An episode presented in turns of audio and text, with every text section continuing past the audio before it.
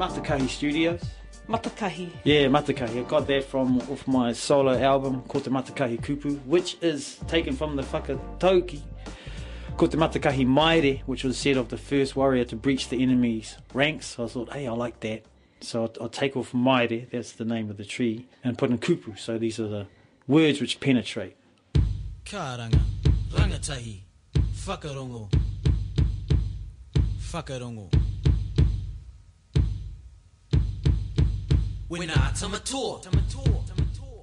The release of Air 2 in November of 1988. By release, I mean it was the screening of the music video for Air 2 on Radio with the Pictures. That was the release because that after that we were was really overnight. We were just known overnight nationally because there hadn't been a rap band and there hadn't been a Maori rap band also on top of that. And the chorus was Air 2, stand proud, kia kaha, say it loud. You know, people like, what is that? What are these guys going on about? warrior, strike fear in the hearts of Babylon soldier. Yeah, it's true, yeah, it's true. That's why I'm talking to you. Kia kaha, kia kaha, two, one, two, two, air two. Stand proud, kia kaha, say it loud. I remember two. our manager at the time, George Hubbard, he says, why don't we put out this song, one called That's the Beat, you know, because it's a popular, poppy kind of song. I says, hell no. it was ve- very clear to me that the first song that we're going to bring out is going to be a political song, social, socially aware, conscious song. And Air 2, that was it. Wow. Who wrote Air 2? Where did that song come from? Oh, I wrote it, the lyrics, and my brother came up with a bass line. And I says, yeah, he just had this bass line, which is very simple. I says, yeah, yeah that'll work. And then I just wrapped over the top of that. That's how we, we formed it, me and him. It was aimed primarily at Māori people, but just to everybody at the same time. Air 2 would go on to become the unofficial anthem of Upper Hutt Posse. They started their careers in 1985 as a four piece reggae band. Dean Hapeta, also known as Te Kupu, is a founding member, and his politically and socially conscious beliefs have grown in the 30 years since he's been doing music. Or perhaps his views were shaped when he encountered racism as a young kid. But the many songs Dean has written over the years speak a powerful message to uplift a people and to fight against oppression. See, I took the the phrasing "Air two, stand proud, kia kaha, say it loud" from James Brown. Say it loud, I'm black, I'm black and I'm proud. I, when I heard that song, earlier than that, of course, earlier than 88, 87 when I wrote the song, I was like, man, Māori people need a song like that. There's people walking around, so many Māori behaving as though we're meant to be dumb, bro you know, at that point, I'd in '81, I got five school cert subjects. As a Maori, to do get that in Upper Hutt at least was like unheard of. Although I wasn't the first, we'd be drinking in the park in Upper Hutt somewhere, and one of my friends, we might meet some other people from Taita or wherever who were going to the skating rinks, and everyone had to have a few beers somewhere as well. Yep. And uh, my friends took a bit of joy pointing out to them, like, hey, this fella here got five subject school cert. And they'd just be like, nah, bro, you're one of us. You, that didn't happen. I says, yeah, whatever. But it was like, that was the climate in 1981. And you can see that's changed a lot now, but I know there's still the dumbing down. My daughter was talking about it, who's 21 now, and she was at that college over there. And there was a bit of that there amongst the people. We're Māori, we're dumb. It's like, you're dumb, personally, but don't say that about Maori people or any people, any ethnic group. Just from that whole background, I just and just looking at Maori people and everything. You know, we're in the we're doing the menial jobs as though we haven't got brains. So yeah, well, I wanted to say, look, man, we need to be proud also about our ancestors who fought violently. That's a key aspect of Air Two. It was like I'd heard of Te Whiti at that time, and I was like, I don't want to talk about peaceful people here. No, I want to talk about people that fought against this colonial structure of governance that was coming into the country in the 1800s. I want to talk about them and those that were violently opposed to it. Te Rauparaha, Te Rangihaeata, Honeheke, Kawiti, who fought wars against invading English people. So we need, and we need to be proud of them because back in those days, in the 80s, early 80s, well, late 70s, early 80s, they were also known as rebels. and as, you know, if we had, if we could place the terminology of today, they would be known as terrorists. But that's what our ancestors who fought for us, people us, me and you now, to live today. And that's why that song had to be like that, hard like that, to all Indigenous people. Who don't know about that history, who don't know about those names, Te Rangihaeata, Yeah, Te yeah, to stand proud. Say it loud, you know, because of these people. Today, Dean Hapeta is still performing, mostly releasing his own music. In part three of Manu Tioriori, a Waiata Māori music series here on Te Ahi I'm at the home of Dean Hapeta at Raumati Beach. I talk about the music, controversy, and the group's members over the past three decades, and their undeniable impact upon Māori music.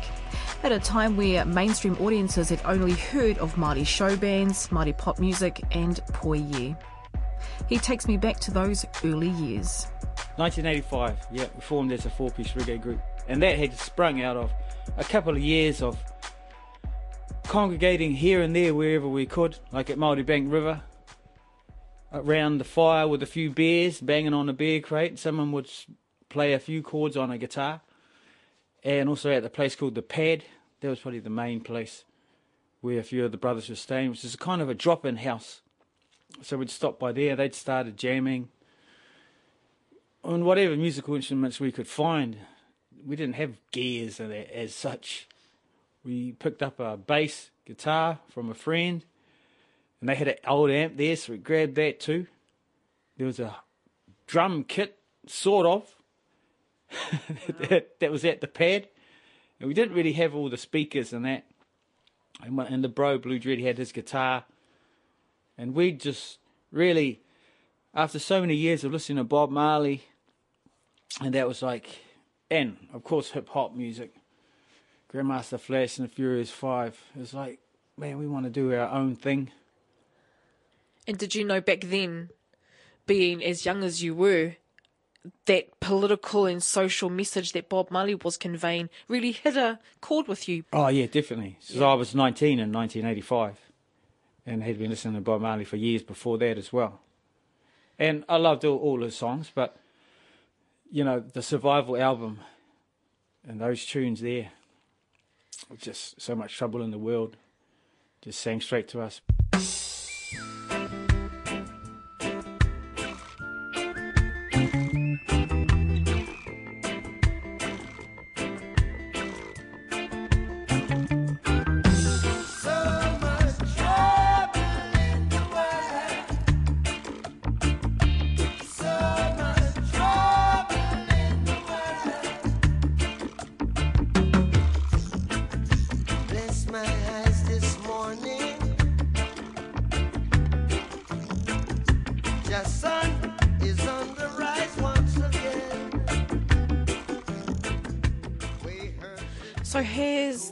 Influence on you and the group been pivotal and instrumental in the songs throughout the years?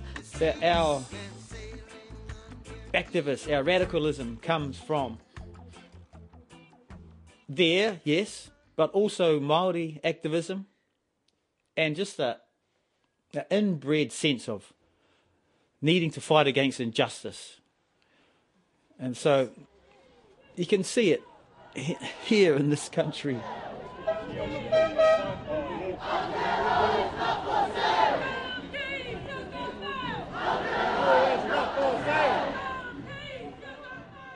Something that I'd heard activists, Syd Jackson and others speak about, saying of that, you know, joining the white man's system ain't going to get us this and that. And I'd also heard the Black Panthers speaking about that. And joining the white man's system and trying to fight from within, there's always there's been that argument. It's like, should we fight from within? We can get in there, bro. Change their system from within. And people who have been studying white supremacy for many years are always been saying for years, it's not going to happen. It doesn't happen. And when I, now that I'm sitting here talking to you, you asking me that question, I haven't seen it happen. People are out for themselves. These Maori politicians that get in there seem to do something perhaps for their own iwi or just for themselves. They're getting a nice wage and that. But individualism is a big problem, as is nepotism, which you could say is the opposite of it, but not quite. And I just don't see things moving forward in a positive way because we still have poverty, we still have great crime, and it's the system. It's this society here, you know, there's the, the police brutality, which occurs not only in the US, it occurs here, is never addressed sufficiently, properly. The whole capitalist way of people have to work for this and that, and they're not happy working in that job and prison system. Just the whole system needs to collapse, needs to be beat down, smashed down, and we need to. Everyone needs to come together and start again. And this is something that obviously, you know, through hearing you, um, Te Kupu, is that you're passionate about. Yes, I'm passionate about there being some kind of justice and some kind of equal rights things. This is really a a quest for humans to become better, not just Maori, but Pākehā. So then, what is the ideal space for Māori to be in? Oh, well, it's mana motu hake. Tino rangatiratanga. Those are clearly known. Self-control, self-determination. Be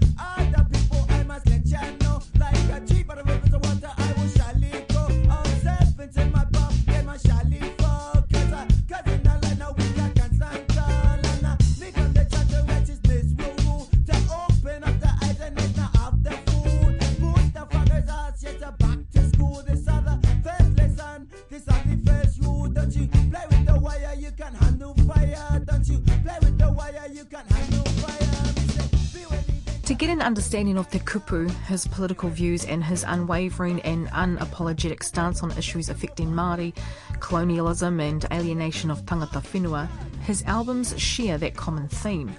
Perhaps his views were shaped by an incident that happened as a child. Like when I was eight or nine, I was called like a nigger by some bikie who almost ran me over in Upper Hutt when I was crossing the road going to the river. And that's when I went home and said, I said to my mother, "What's a nigger?" Some, you know, I was quite frightened because this guy, he must, he would have been twenty or something. And then I seen, started seeing colour. I hadn't seen colour before that, skin colour, and I noticed my mother's white, and my father's Maori. And that's why some people have been calling me half caste and that. But just amongst all of us, we were just, I was Maori. That's how everyone looked at one another. But yeah, I don't know. Maybe I should be thanking that guy because I woke up kind of early about the whole thing. I've spoken with people of my generation. They says, man, I didn't see any colour thing until they was 15, 16, 17, 18. Those ages. It's, it's totally different now. Young people can't understand it. People are told they're Maori from the get-go. Ko wainga tangata whenui nei motu. planet Earth, Whakarongo ki ngā karanga 196 iwi million Maori. He aha te 940,000 mahi o te square miles. Tāranatanga. All over the planet Earth. And everywhere they go, they conquer the people, ki ngā mate, murder the people, take their land, and then set up their own government there after invading the people's land, and then name it what they wanna name. So you're hanging with four of your friends, you're using whatever's around to kind of make sounds and make instruments, as you mentioned before. How did it progress? How did you get serious? Uh, there was more than four of us, I should Oh. say. It was probably a loose group of 12, 13 or more that used to, you know, people would come and then they're not and whatever, who's drinking with who, wherever, that type of thing. A few of us wanted to, would, would discuss it. Like, hey man, we should do our own thing while having a beer, listening to some music. You know, we, we know, we've heard all these things Bob Marley saying and other people, burning beer and a message, Grandmaster Flash, Furious Five, and like, well, we should do some stuff, you know. So just a few of us got serious, and that was us four that formed Upper Hutt Posse. Myself, MC Wire, that's my brother, DLT, Daryl Thompson, and Blue Dread, Aaron Thompson. Yeah, so we just decided, oh no, we're going to get serious about this. And the rest of the other people that were around, like Ace, like the twins, Hilton and Hayden, like Dillinger, Delane, Dion Top, these other cats that were around were just like, yeah, oh, you know, just yeah, you guys go ahead. In Upper Hutt? Or... Yeah, in Upper Hutt, Yeah. yeah. They says, oh, you, you guys are gonna, yeah, go ahead, do it. And then I'd say, it's tell other people that weren't involved in the band, and it just seemed to be like we were dreamers. Well, they weren't dreamers. Upper Hutt Posse would grow in numbers to about 12 in the early days. Members included Te Kupu's brother, MC Wire, Teremoana Rapley, DLT, Aaron Thompson, MC Beware, and Dread. Te Kupu would be the lead vocalist. He wrote songs and composed some of the beats. The influences included reggae, Bob Marley, and Stevie Wonder's Living in the City was an influential song. In his house at Raumati Beach, inspiration fills the bookshelves. Tell us about this record collection. Literally, we've got, I don't know, at least a hundred, maybe even a couple of hundred of your vinyls there. Tell us about that collection. Well, I I was buying and importing records back in 1983 because there just wasn't the sounds here that I wanted to hear. That's not to say that there wasn't sounds that I did want to hear here, but certain records weren't here. Little seven-inch 45s. So I'm most well known for, and especially in hip hop circles, for importing the seven-inch single of Planet Rock, which wasn't a known song at that point at all, until it played on That's Incredible on television when there was a breaking Ah, yes, special. yes, yes, that's right. And then everyone's like, hey, what's that song? Hey, there was this guy from Upper Hutt that had that the other week playing it on his tape deck, and that was me. So then people like took notice of like, oh, right, that guy. That's so, Herbie Hancock. No, no, Afrika Afrika Bambaataa, yes. Soulsonic Force. But so I, I just import records here and there and buy them from the Chelsea Records and that, you know. So there was, there was records to be had, but I because you couldn't travel around with records, I, I went straight to cassettes. So I was the guy that carried around the cassette deck. And a lot of these records that you see in front of you are kind of even more recent. I've, I've kept on, I've stayed with a few throughout the years.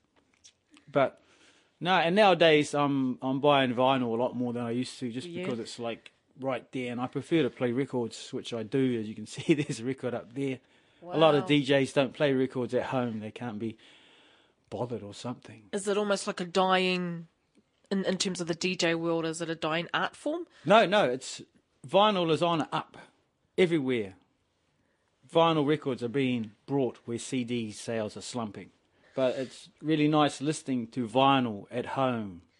P- more people should do it, Yeah. and I. It's easier for me to find a record and listen to a song that I want to listen to, than dick around looking through a MP3 player with my thumb. That's just ah, I can't be bothered doing that. So you, mean, you mentioned Planet Rock. Are there any other little gems that you can sort of, off the top of your head, that you can think that are. Oh, there, there probably are, but that's yeah. Yep. Well, I've got Isley Brothers over there. Between the sheets, the 12 inch, which I only just managed to get in the last couple of months. Had to import that from off Discogs. But basically, you've got like jazz and blues over there, and then a reggae box, and then there's soul R and B music. Gosh. And there's some classical over there, and there's some just a mix of whatever, like Billy Joel and all sorts of stuff. John Lennon. Yeah, and then you know the solid gold hits compilations, which I'm sort of working on getting. Nice. And Upper The Hutt solid- Posse records, of course. Yeah, of course, of course. Madness rules the world, but just toe the line, you'll survive. Oh, racism is growing, along with that is fear. Is the gap too big? I mean, is the pants repaired? Stormy, stormy weather,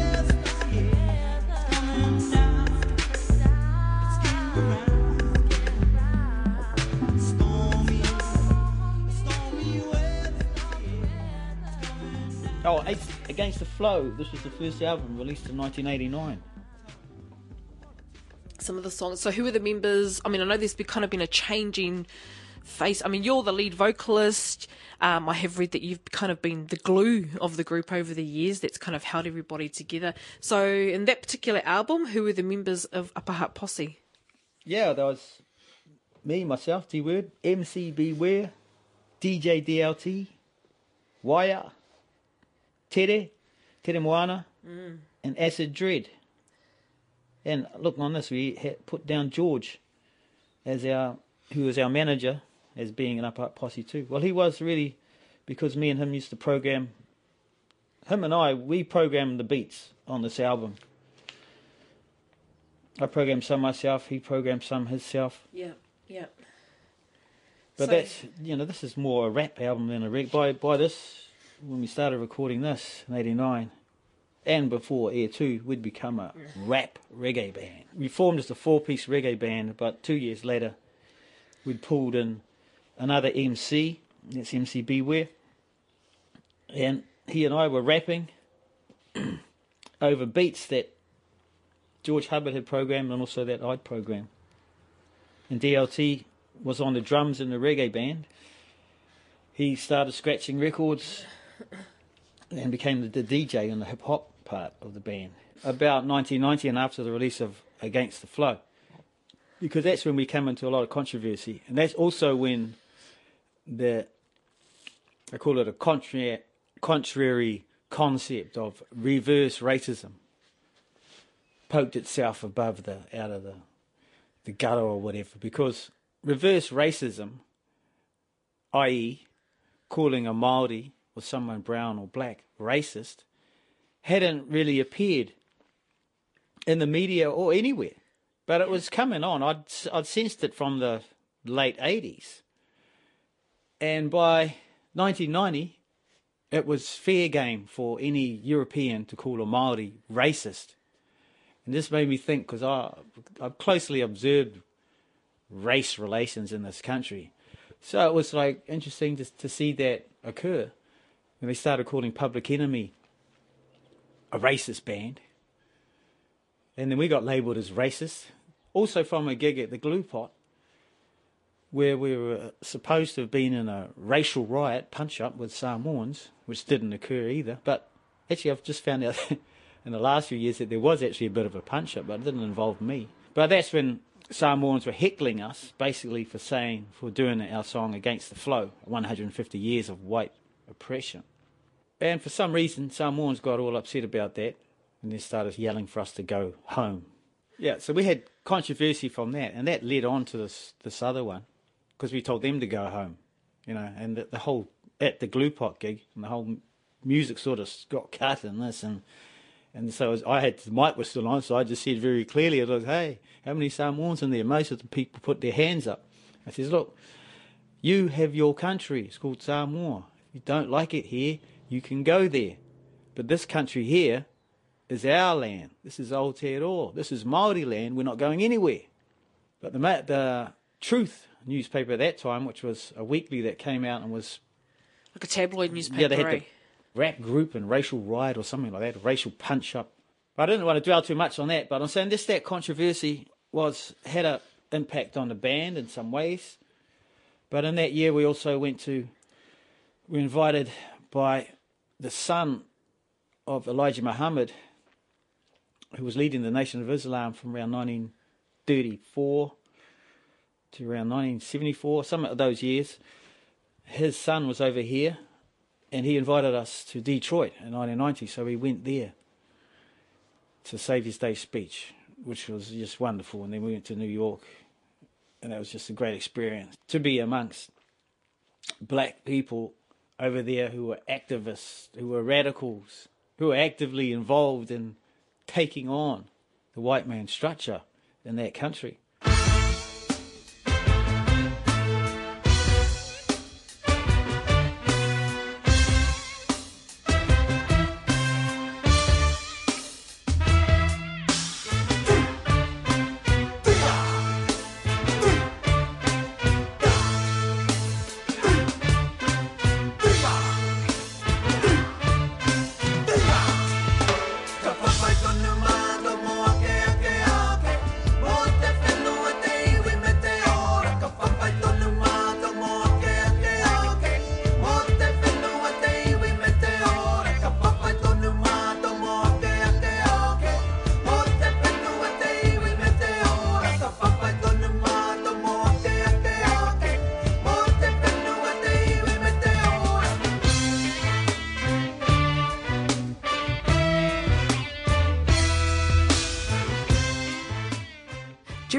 Spare time, Dean works on his music at his DIY studio. Sometimes he heads to the nearby library simply to write. He takes me on a tour of his recording studio near the back of his whare. Oh yeah, well this is the studio. This is Matakahi Studios. Matakahi. Yeah, Matakahi. I got that from off my solo album called the Matakahi Kupu, which is taken from the Whakatauki called the Matakahi Maere, which was said of the first warrior to breach the enemy's ranks. I thought, hey, I like that. So I'll, I'll take off Maere, that's the name of the tree, Nice. and put in Kupu. So these are the words which penetrate. Called the Matakahi Kupu. But yeah, so this is the studio. This is uh, one room here, and there's a It's just at the back of your house. put a glass here, and there's a vocal booth in there. And this looks a lot better than it used to. Yeah. So is this like a your former shed? Yeah, well, that used to be a garage, that whole bit there. Yeah. So I did that up, and I built this bit on the end here. So this uh, from there to here is sort of like a built-on bit. Yeah, Man, jack of all trades. yeah. My dad was a carpenter and a guitarist, musician. So yeah, but I'm just like I need something done. I got to do it, do it myself. Bit of audio. Oh, yeah, there's a- yeah, that's the vocal booth there and there, and got that. this is nice having this stuff here. Oh yeah, you got the old photos on there. Yeah. Decent frame. I didn't buy this. It came from a gig somewhere, but not mention. well, I brought the bro brought it around, dropped this man. I thought you'd want this. I says, hell yeah, proper, you know. There is a lot of memories, so gigs, concerts, history, and music over three decades to fit in an interview. So, inevitably, Dean is working on a book. Autobiographical account of the making of Ngātahi Know the Links. Someone has to do it, no one else can do it Well, but me because it's, auto- brings me here. it's autobiographical. Which, if I wasn't doing traveling around the world, we would have done more albums. I would be more doing that. But there's no panic to do a lot of album and album and album. People just make albums because they're top of the pops, so they better make another one because they don't want to be not top of the pops, and that's just bullshit. Yeah. Just do some music when it's necessary, when it's needed. That's why there's a gluttony of of music that's just nah. Yeah. Te Reo Māori remixes was straight programmed beats, sequenced beats of some of our earlier tunes done in Te Reo Māori. So Girl did that in Te Reo Māori. Air 2 did it completely in Te Reo Māori.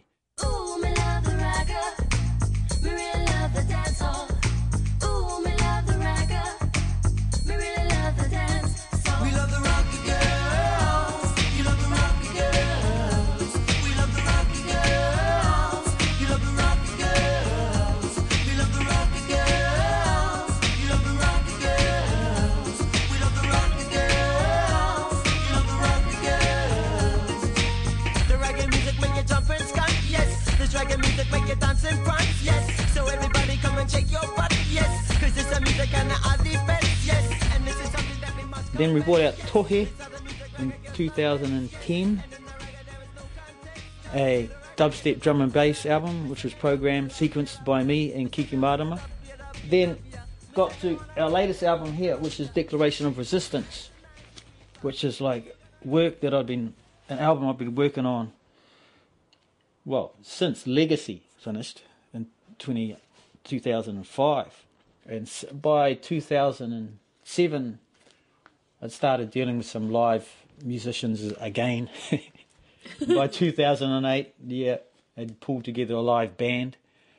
But by 2009, the major, probably the major change, shift, evolution for Upper Hutt Posse was me picking up the guitar and playing guitar live. My brother going back to playing the bass. You know, he was playing bass in 1985. I was playing keyboards live in a live reggae band in 1985. And guitar, I was like, no, I'll leave that up to these people that want to be Jimi Hendrix. so, but by 2009, to keep our band together as a live unit, I, I had to pick up the guitar and play.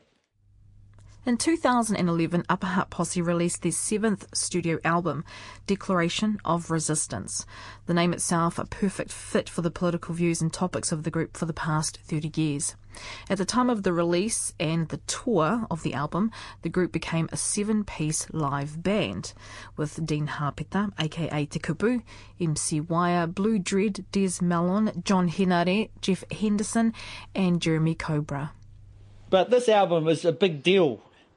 when I, I was just sitting here looking at it with my, in my hand, you know, this is another one-off vinyl which needs to be made into copies.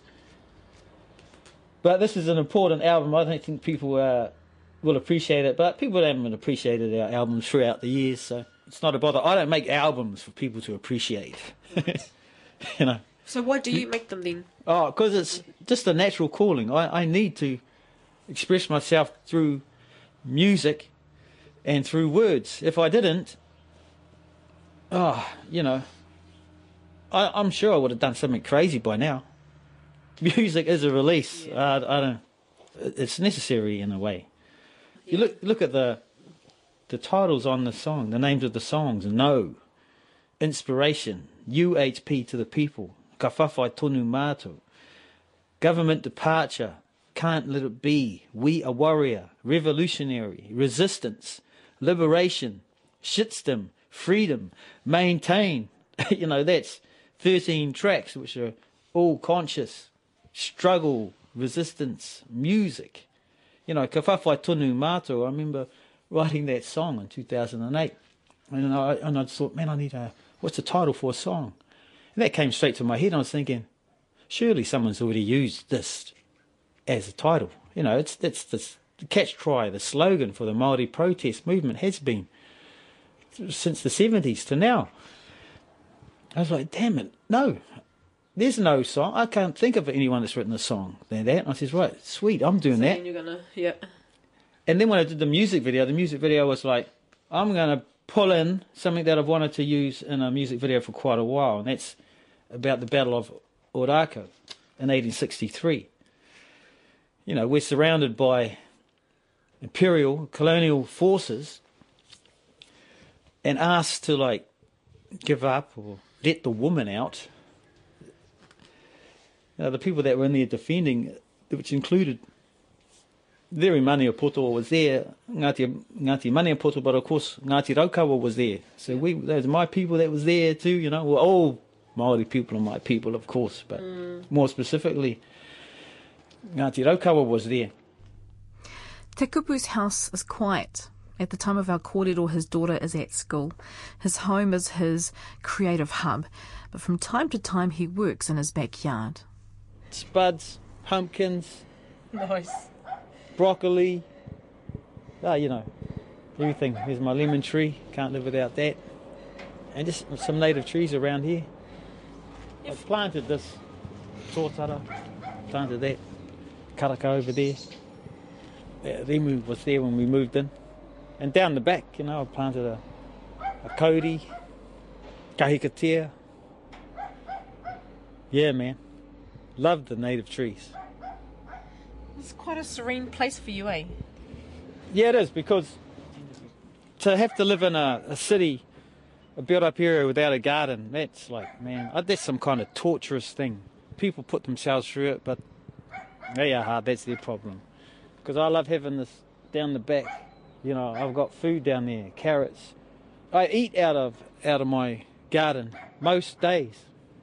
That flood wiped out all all of my parsley and that, yeah. But yeah, you know, still there. So I just love it, yeah, ha- having uh, native trees because where I grew up in Maoribank, we were right next to like what must have been one of the last stands of native vegetation in that area by the river. You know, there was kareao in that in that native bush that we had, and kareao just doesn't. It's not something you can go and get at the local nursery or something can grow. You know, that grows in native. It needs, needs a native environment to grow, really. So we had that in our bush, and it, you know, it broke my heart when they widened the road and mashed down all of our native trees right next to our house and put up this big ugly crib wall. Five years after that, they did it to the other side and put a motorway up, you know, which was our access to the river. I grew up right next to a river down the, in my back. See him in the back, where that fence is down there. That's the back Yes. Yard here, well, where I grew up in Maoribank, that's the river. That was the, the Hutt River. So I grew right up by the river, eeling, spearing cockabullies, jumping off the bridge, Maoribank Bridge. Wonderful childhood, loved it.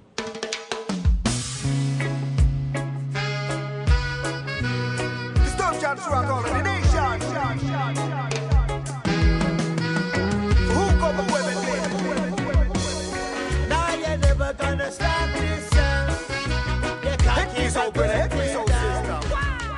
Right now, it's really me and my brother, MC Wire, at Upper Hutt Posse. If, if I get a particular gig, I could pull in uh, 10 musicians and we could play as a 12 piece. Yep. But right, right now, I'm just happy to be doing it like that because I don't have the time to be coordinating a live band anyway. We're, we're not a band that pulls large audiences. You know, we don't have top 10 hits or whatever. Our songs, I know, freak people out.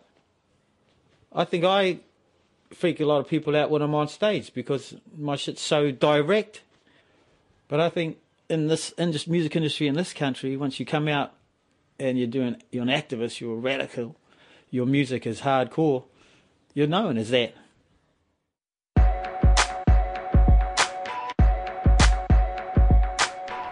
Uh, kia ora koutou. Yeah, this is Te Kupu from Upper Hutt Posse. Yeah, some of y'all don't know that we've been going now for what? 30 years? That's right 30 years from 1985 to 2015 damn we're still here still rocking on. People say hey man hey bro. Actually people used to say back after we'd even brought out air 2 yo when are you gonna like you know get a job something like this is a job. What i'm doing i'm doing music. I'm going to be doing it always. You know i'm just like going to keep doing music until i can't do it no more. That's it inspirations for that people like louis armstrong. All the jazz musicians do it. My dad there's plenty of Maori musicians in this country that keep doing it. You just keep doing it. And people want you to go and get a job. What i want to say to all those people that tell me to go and get a job is man you get a job follow your heart. Follow your aspirations your inspirations instead of working for the white man. Assalamu alaikum. Peace. Kia ora